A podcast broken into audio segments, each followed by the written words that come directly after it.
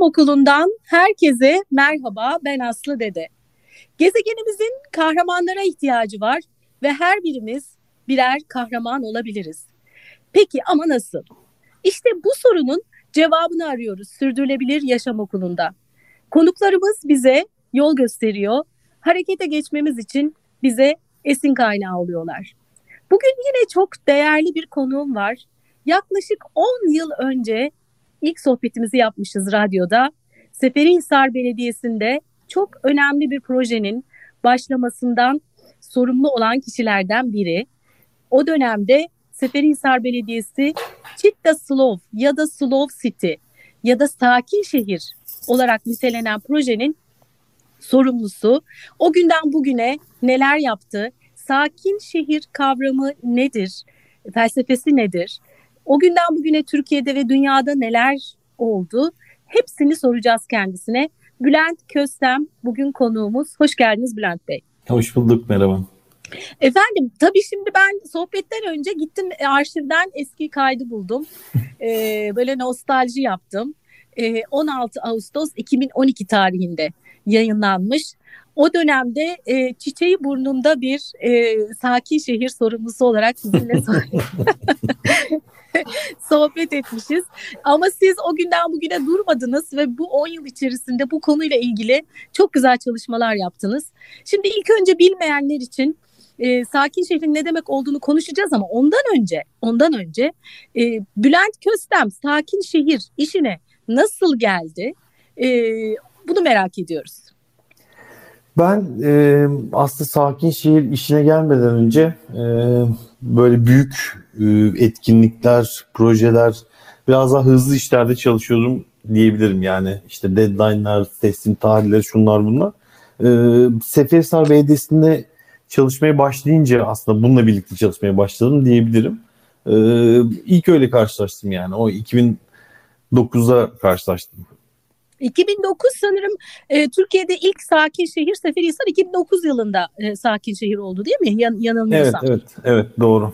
Yani ilk işe girer girmez bu işte uğraşmaya başladık. İşte Tunç Başkan e, gönderdi böyle bir şey var. E, nasıl bir şeydir bir araştırır mısın, üye olalım mı diye. O öyle başladı bu hikaye. Siz ilk bak baş, baktınız neymiş bu sakin şehir diye. Ne demekmiş sakin, sakin şehir? Biraz bizimle paylaşır mısınız? Felsefesi nedir? Neden sakin deniyor?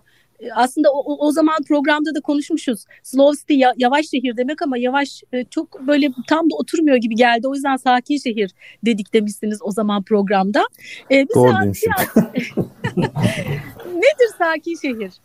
Ya Sakin Şehir aslında bir BD'ler birliği, uluslararası BD'ler ağı.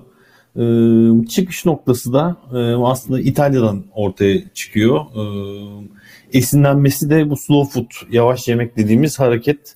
Ee, o da ondan bir 10 yıl önce 89'da olması lazım kuruluyor. Ee, yani bu Chitta Slow'un amacı, hedefi e, daha yaşanabilir, daha mutlu olduğumuz için de daha iyi bir yaşama sahip olduğumuz kentler oluşturmak, bu kentleri desteklemek ya da bu kentleri e, birbiriyle ilişkilendirmek, bir araya getirmek diyebiliriz. Şu an işte dünyada 31 ülkede 283 üyesi olan bir ağ bu. Genel e, nüfusu 50 bin altında olan e, kasabalar ya da küçük kentler diyebileceğimiz e, kentler üye olabiliyor. Evet. E, peki kriterler nedir sakin şehir olmak için?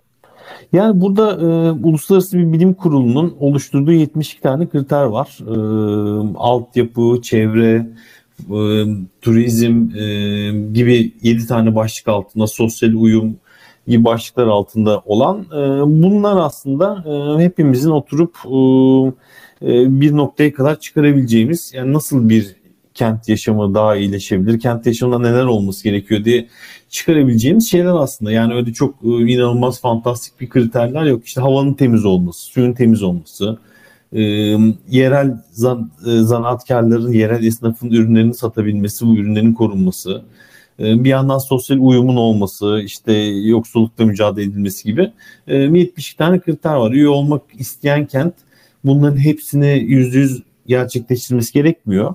Çünkü o da bir standartlaştırma. Yani bu birliğin amacı kentlerin bir yandan standartlaştığı bir ortamda küreselleşme, işte kapitalizm, neoliberalizm ne dersek bu sistem sonucu kentlerin standartlaşmasının önüne geçmek, kentlerin kendi kimliğiyle, e, tarihiyle, doğasıyla, insanıyla, sosyal yapısıyla e, korunmasını sağlamak gibi aslında diyebiliriz. Ama bir yandan bu tabii nostaljik bir iş değil. İşte teknolojinin kullanımı da var işin içinde. İşte uluslararası işbirlikleri de var. Yani öyle içe kapanma değil de e, dışarı açılarak ama e, kendine e, koruyarak, kendi kimliğini koruyarak dışarı açılma gibi diyebiliriz.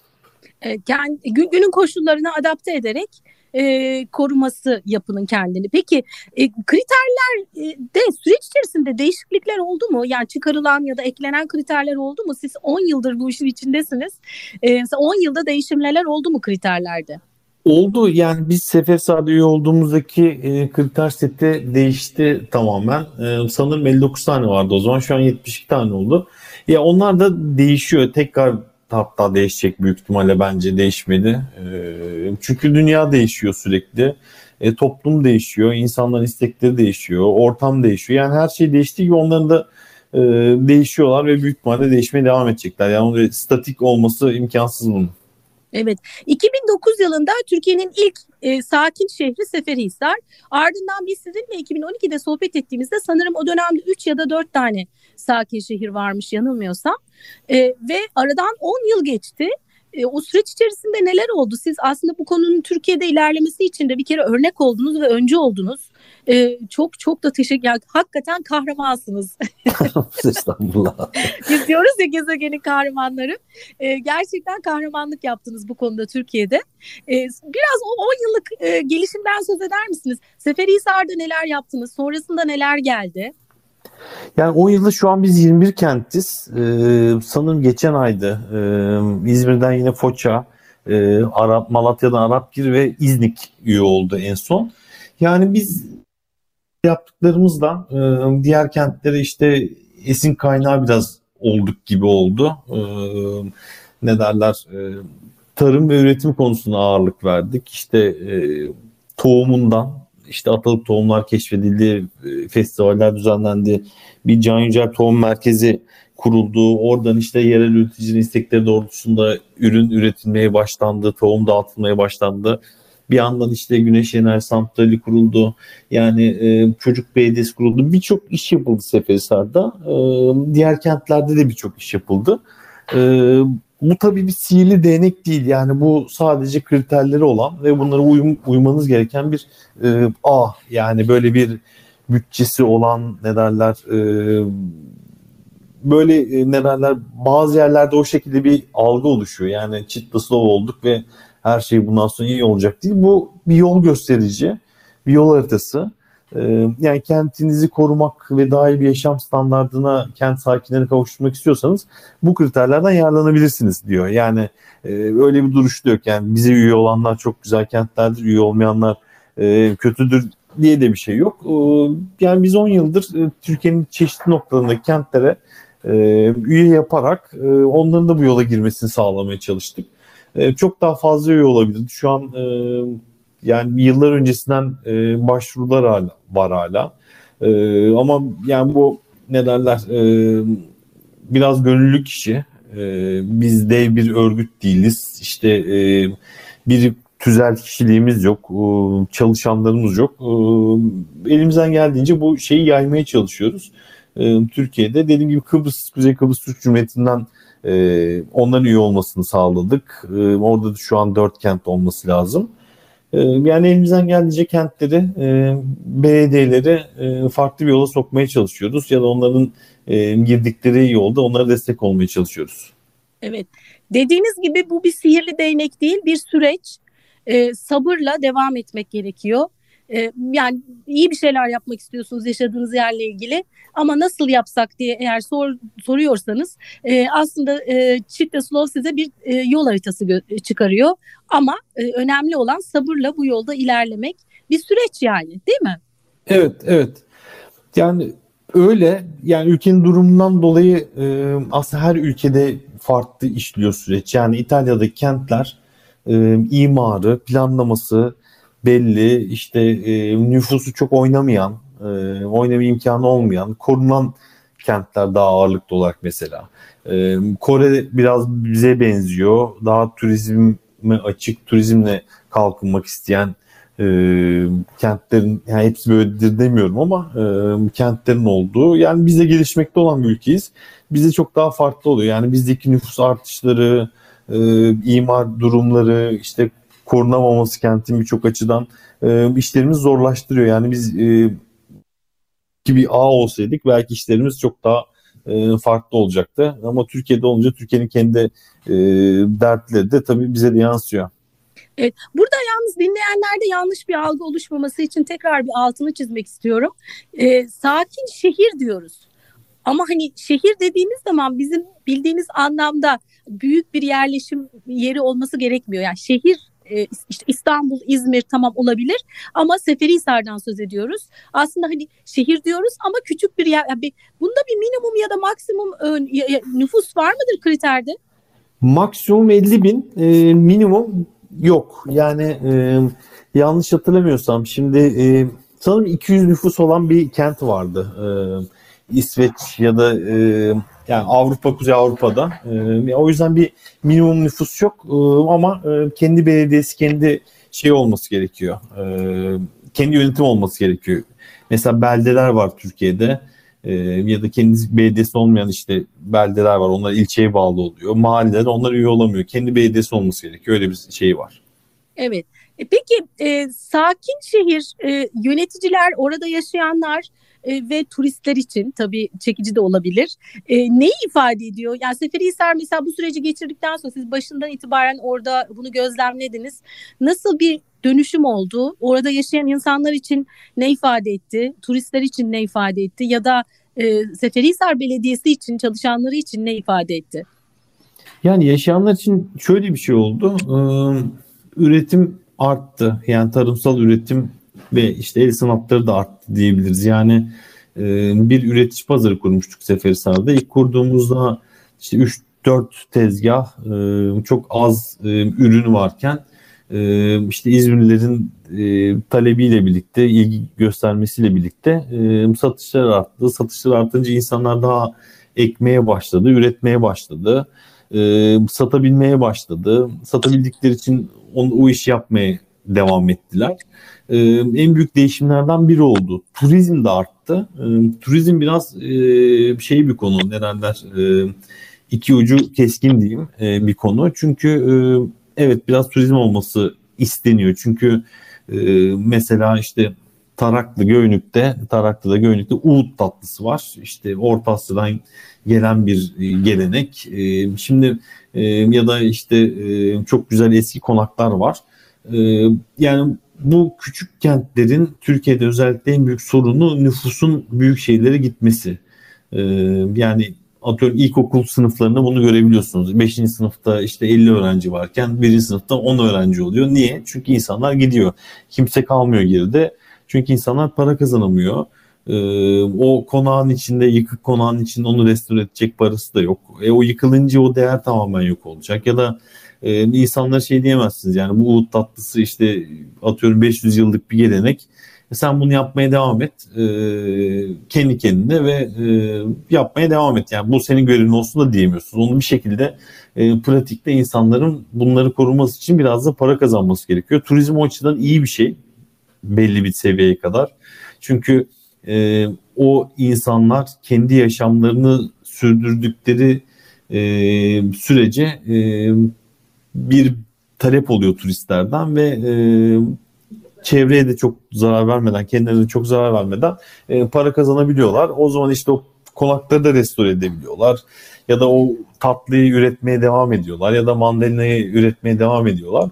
Ama işte turizmin ya da e, bizim ülkemize biraz daha işte gayrimenkul ve emlak sektörünün e, çok e, yıkıcı olmasının sonuçları da oluyor tabii. Yani o turizm biraz şey bir konu. E, ne derler? Kent sakinleri açısından da turistler açısından da ne derler? Biraz ortada bir konu.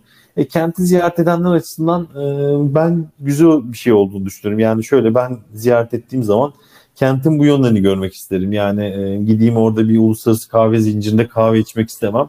Orada bir yerel bir kahve varsa e, orada oturup bir şeyler içmek isterim ya da e, her yerde satılan işte mercimek çorbası yerine oranın yemeklerini yemek isterim. Bunların imkanlı olması hoşuma gider. İşte yerel mimarinin korunmasını isterim.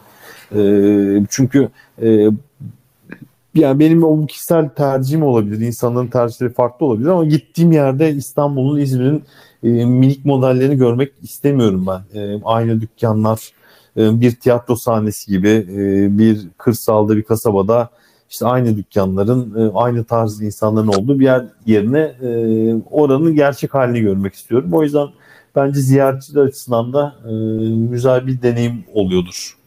Evet. Peki nüfus artışı Seferihisar'da o dönemden e, bu döneme e, farklılaştı mı? Yani sakin şehir olmasının e, nüfusa bir etkisi oldu mu? Valla oldu.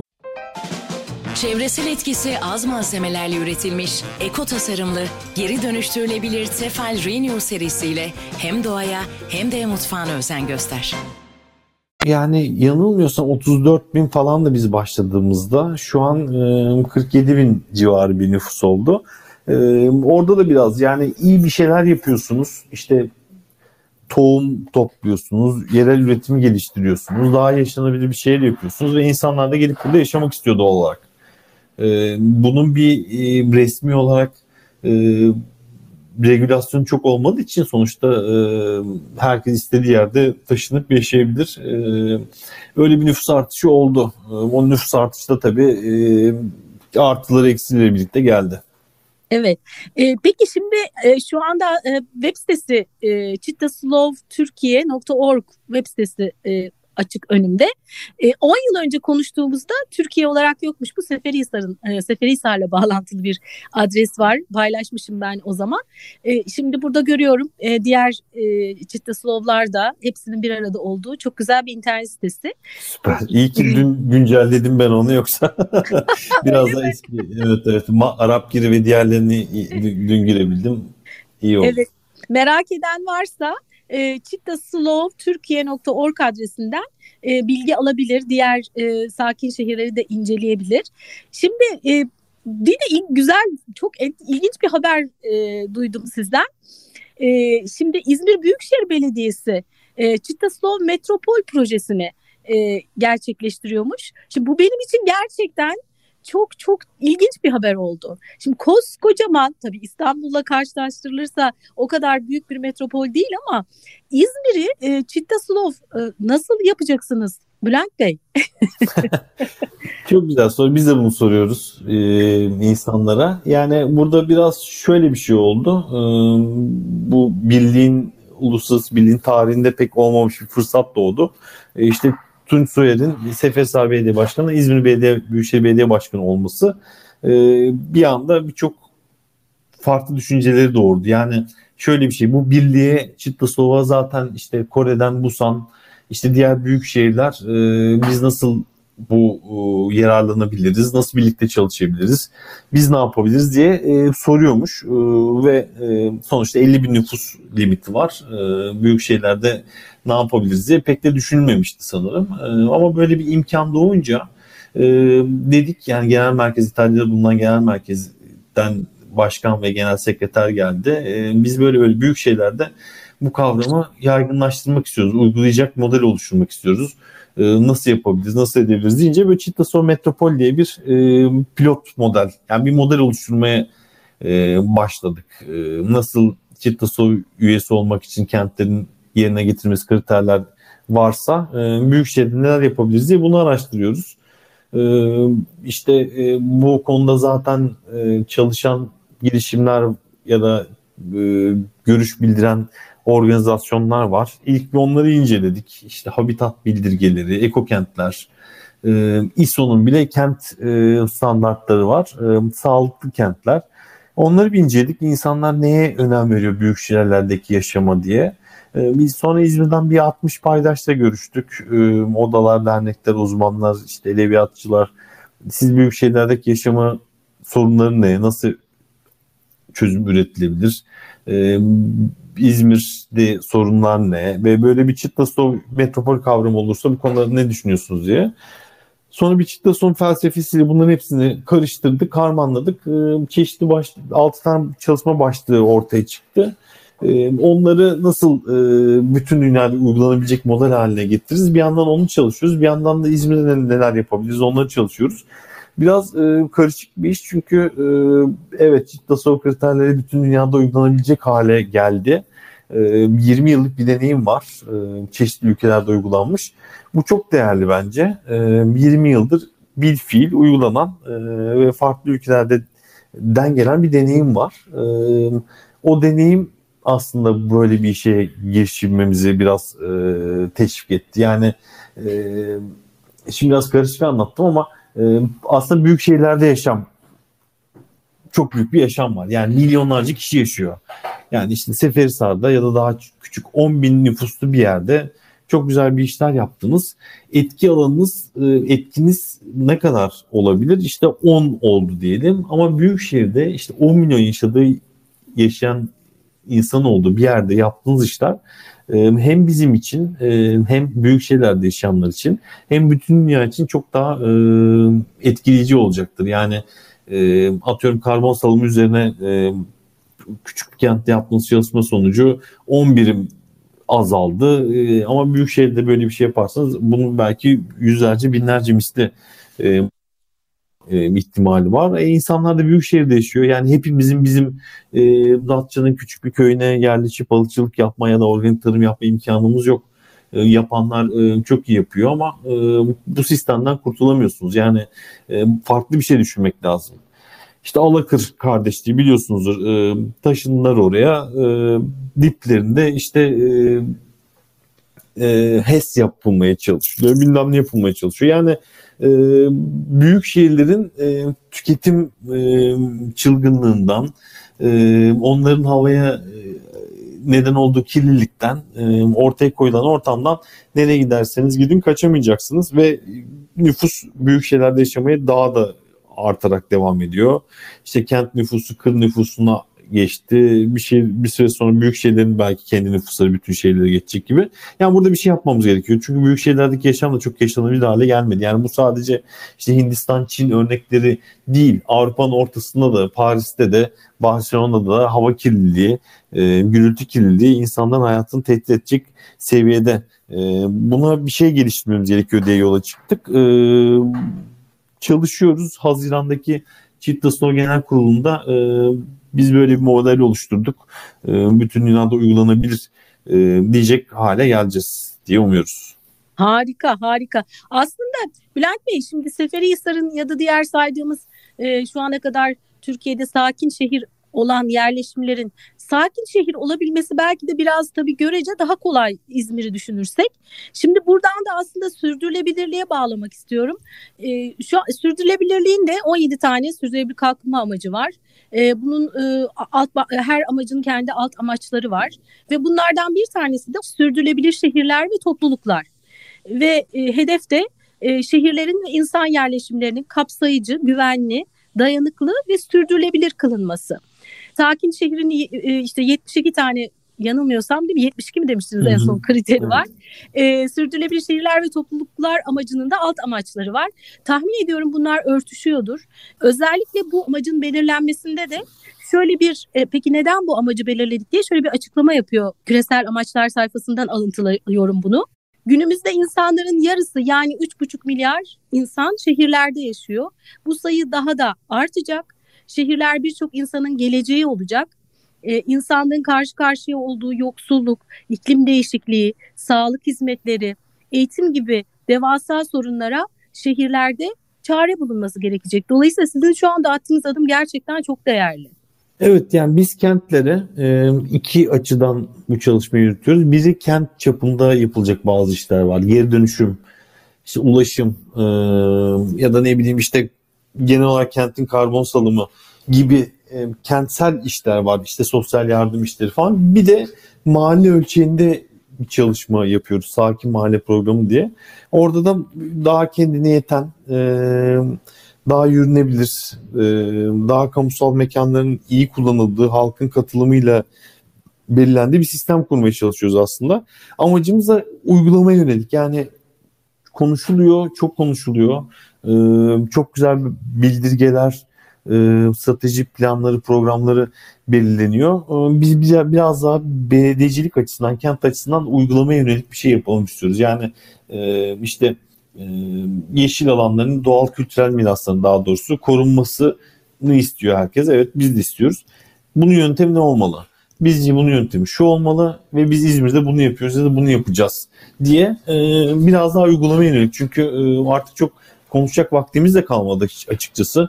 E, konuştukça detaylandırdıkça çünkü işin içinden de çıkılmıyor. Yani o kadar derin bir konu ki sürdürülebilirlik ve e, aslında yani sürdürülebilirlik dediğimiz aslında bir nevi yavaş yavaş insan e, insanoğlunun e, bu dünyada yaşayıp yaşamayacağı anlamına gelmeye başladı. Yani öyle bir hale geldik ki insanlık da yok olabilir yani bu iklim kriziyle e, küresel ısınmayla e, çok acil bir konu. Ee, biz biraz daha uygulama yönelik bir şeyler yapalım istiyoruz ve e, bunun e, diğer büyük şeylerde de uygulanmasıyla e, orada da bir etki yapılabileceğini düşünüyoruz açıkçası. Evet özellikle tabii pandemiye çok üzüldük ama pandemi biraz da insanlara bunu bir, bir uyarı gibi oldu. Ee, biraz daha bir uyanış yaşandı gibi e, görüyorum ben. Hani 10 yıldır yaklaşık bu konuları sizde bir ben de e, konuşuyoruz.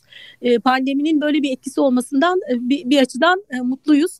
Çünkü biz söylüyorduk söylüyorduk ama insanlar şimdi uygulamalı olarak gördüler bunu. Kesinlikle. yani bu Çittastol'da ne deniyordu? İşte kendini üretmen lazım. Kendi üreticinin ürünlerini satmasına imkan sağlaman lazım. Yani kentin direncini ve kendi kendine yeterliğini aslında e, istiyordu Çitlastov hep ve onu gördük. Yani kargolar çalışmadığı zaman, Çin'den mal gelmediği zaman e, bittik. Yani bitti bütün sistem. Yani hala çift krizi arabaların yapılması, e, yani bunlar çok uzun vadeli ve e, çok insanlara bir şeyleri gösterdi bence. Yani senin şehrinde yeşil alan yoksa senin yeşil alanın yok ya da senin mahallende bir yeşil alan yoksa yeşil alanı yok. Ya da senin mahallende e, şehrinde belki tarımsal üretim yapılıyor ama sen onu dünyanın bir ucuna satıyorsan sana ulaşmıyorsa o, sen tüketemiyorsan onu aslında yapılmıyor. E, bunları biraz daha insanlar gördü bence pandemiyle birlikte. Evet evet. Yani ben gördüm en azından. Şimdi İzmir'de belki öyle hissedilmemiştir ama İstanbul aslında benim çocukluğumda kendi kendine yeten, kendi kendini doyurabilen bir şehirdi. Ama pandemide birden şehir e, giriş çıkışları da biliyorsunuz bir ara e, durduruldu ve e, sıkıntı yaşandı. Yani bu bu a, görüldü yani. evet evet görüldü görüldü. Yani e, yani bir yandan da kurduğumuz sistemin aslında ne kadar zayıf ve e, dayanıksız olduğunu da görmüş olduk. Yani e, arabalarımızın işte e, ne e, pahalı eşyalarımızın işte şirketlerin çok da bir hani uluslararası şirketlerin gündelik hayatımızda da çok da e, bir ilgisi olmadığını da gördük yani. iş hayatta kalmaya gelince e, bu bir pandemiydi. Belki bir doğal afette de bunu görüyoruz. Yani o kadar da e, korum bizi koruyan çok iyi işleyen bir sistem yok. E, bence bu görüldü açık açık ve yani bunu değiştirmediği sürece e, bu bu şekilde e, o devam edecek. Çünkü her şey daha kötüye gidecek yani. Peki Bülent Bey biz bütün konuklarımıza soruyoruz. E, bireysel olarak siz neler yapıyorsunuz diye. E, size göre sürdürülebilirlik, Bülent Köstem'e göre sürdürülebilirlik ne demek? Yaşamınızda sürdürülebilirlik için yaptığınız değişiklikler var mı? Ya da şöyle sorayım, siz ne kadar sakinsiniz? Ya yani iş yükü anlamında e, hiç sakin değilim. E, çok iş var e, ama e, sürdürülebilirliği ben biraz şey olarak bakıyorum. Daha zarar vermeme. Yani yaptığım iş e, doğaya, diğer insanlara işte e, bir zarar veriyor mu, vermiyor mu? E, o açıdan değerlendiriyorum. E, hani bisikletle gidip geliyorum bu işe. E, katlanır bisikletim var bir tane. E, sabah kesin gidiyorum ama dönüşte bazen yorgun olursam ya da işte çok geç olursa e, katlayıp onunla gidiyorum. E, yani yerel üreticileri desteklemeye çalışıyorum. İyi üretenlere. O çok büyük güç bence. E, bütün alımlarımda e, düzgün insanların, e, düzgün markaların yaptığı ürünleri almaya çalışıyorum. Çünkü bu bizim belki en büyük silahlarımızdan biri. Yani siz iki marka var. E, biri işte çocukları çalıştırıyor, e, doğaya zarar veriyor, yapabileceği bütün kötülükleri yapıyor. Bir de yapmıyor. Siz bu yapana para verirseniz onu desteklemiş oluyorsunuz. Bu kadar basit. Yani bu sistemin dönmesini sağlıyorsunuz. Artık bunu takibi de çok kolay. Yani hayvan deneyi yapıyor mu bir marka? Hayvan üzerinde deney yapıyor mu? İşte çocuk işi çalıştırıyor mu çalıştırmıyor mu? Bunları zaten takip eden çok iyi insanlar var. Ee, internet aramasıyla bulabileceğimiz çok basit kaynaklar bunlar. Bu tip kaynaklardan alışveriş yapmaya çalışıyorum. Ee, işte bisikletle gidip geliyorum. Bir de insanlara iyi davranıyorum yani. ee, insan boyutu da çok önemli bence. Yani e, yani sabah günaydın bile demek e, belki çok naif gelecek ama e, bu bir de çok değiştiren bir şey insanı. Yani e, yani genel olarak iyi bir insan olmaya çalışıyorum diyebilirim. evet. E, peki Bülent Bey, e, sa- bizi şu anda dinleyen ve sakin şehir olmak için başvuruda bulunmak isteyen e, bir yönetici olabilir ya da bir e, şehrin yaşayanı olabilir. E, ne önerirsiniz onlara? Neler yapsınlar? Yani bu, bu ilk aşamada bence e, kentin e, bir fotoğrafını çekmek lazım. Yani bu kentin güçlü yönleri ne? Nerelerde zayıf, nerelerde eksik, neyi yanlış yapıyor, neyi doğru yapıyor. Ve e, yani her açıdan doğası açısından da toplumsal yapısı açısından da çatışmalar var mı? İşte ayrımcılık var mı? İşte doğaya zarar veren uygulamaları var mı? Bir yandan ekonomisi güçlü mü değil mi? E, bu insanlar nerede çalışacak? Burada yaşamak isteyen insanların e, şartları nasıl iyileştirilir? Yani bir kendilerini değerlendirip e, ne yapabiliriz e, diye sormaları gerekiyor. Ama e, dediğim hedef koymak önemli. Yani e, hedef koymak için de mevcut durumu iyi tespit etmek gerekiyor.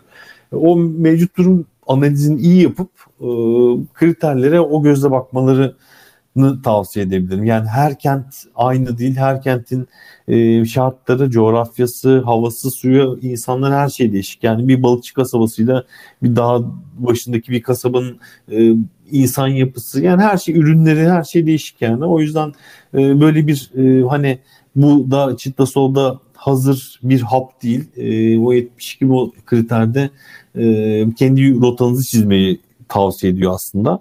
Yani kent yöneticileri kendi rotalarını halkın katılımıyla, halka sorarak, halkla birlikte odalarla işte bilim insanlarıyla birlikte bilim de çünkü çok önemli bir ayağı bu işin. Ee, bir mevcut durumu iyice bakıp e, ne yapabiliriz diye sormaları lazım bence ve hızlı bir şekilde yapmaları lazım. Çünkü e, dediğim gibi stratejik planlar, dokümanlar bunlar çok güzel şeyler ama bir yandan da başlamak gerekiyor. Orada çok dalmadan bir an önce bir şeyleri değiştirmeye başlamak lazım bence. Zaman azaldı çünkü. evet, evet hepimiz için azaldı. Peki, Peki e, sizce sürdürülebilir yaşam kültürünü e, nasıl oluşturabiliriz e, bütünsel olarak baktığımızda? Gerçi bunların hemen hemen hepsini bu, bu sorumun cevabını başımız konuşmanın başından beri söylediklerinize verdiniz ama bir toparlamak adına belki birkaç cümle daha söylemek istersiniz. Yani bunların e, yani sizin gibi mesela bu 10 sene önce konuşmuşuz. E, ondan önce ne kadar zamandır bu işi yaptığınızı bilmiyorum ama ne kadar değerli bir iş. Yani siz bunu insanlara duyurmaya çalışıyorsunuz. Ben işte bisiklete binmeye çalışıyorum. Ama bu bir devlet politikası olmalı. Yani bizim böyle bir dünyada e, şey de var. Yani bireyi suçlama.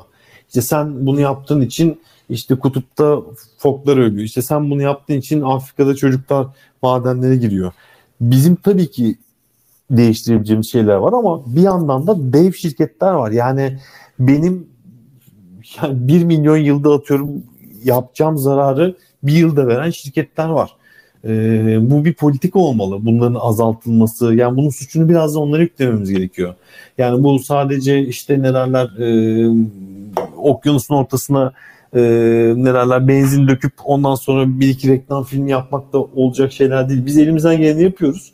Ama bunun bir politika haline gelmesi lazım. Ee, devletin, işte hükümetlerin, uluslararası kuruluşların e, biraz daha bu işi şirket tarafına döndürmesi gerekiyor. Yani ben birey olarak suçlanmaktan da çok sıkıldım. Çünkü nereye açsanız sen bunu yaptığın için dünya şu durumda. Sen bunu yaptığın için dünya sen ne yapabilirsin? Tamam ben yapıyorum zaten elimden gelin de bu şirketler ne yapıyor? Devletler ne, ne yapıyor? Yani yanlış bilmiyorsam dünyanın en büyük karbon salan e, kurumu Amerika Birleşik Devletleri'nin ordusu mesela. O ne yapıyor?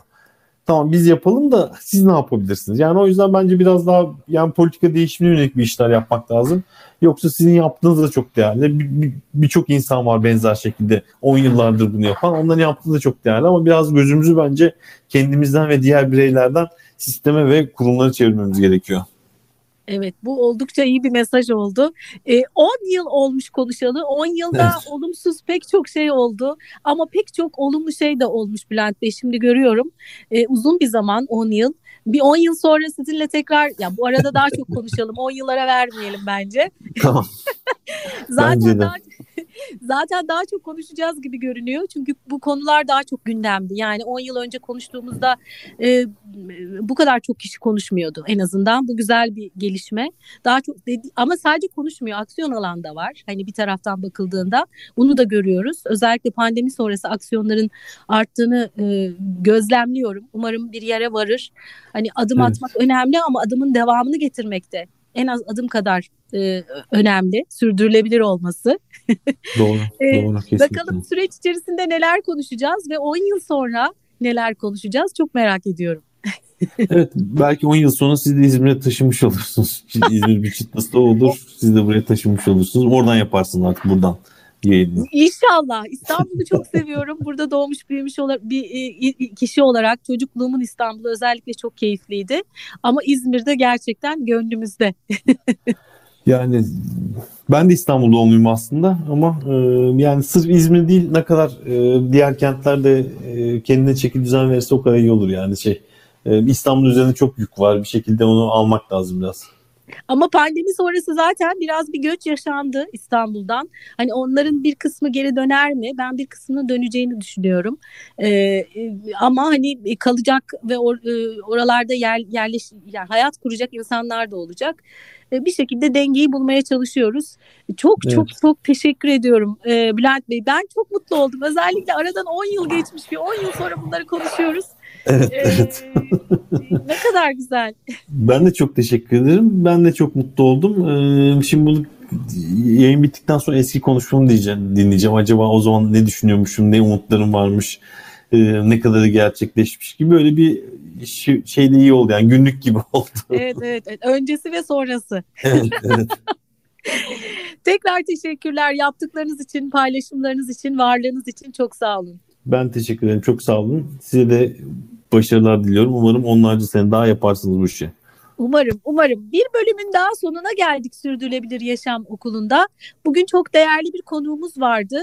Titta Slov Türkiye teknik koordinatörü. Aynı zamanda bu konuda yıllardır çok e, e, emek veren çok değerli bir konuğumuz vardı Bülent Köstem. Ben Aslı Dede bir sonraki bölümde buluşmak üzere demeden önce başta ne söylemiştik? Tüm canlılarla birlikte dünyada yaşamın sağlıkla sürmesi için gezegenimizin kahramanlara ihtiyacı var. Ve o kahraman sen olabilirsin. Harekete geç.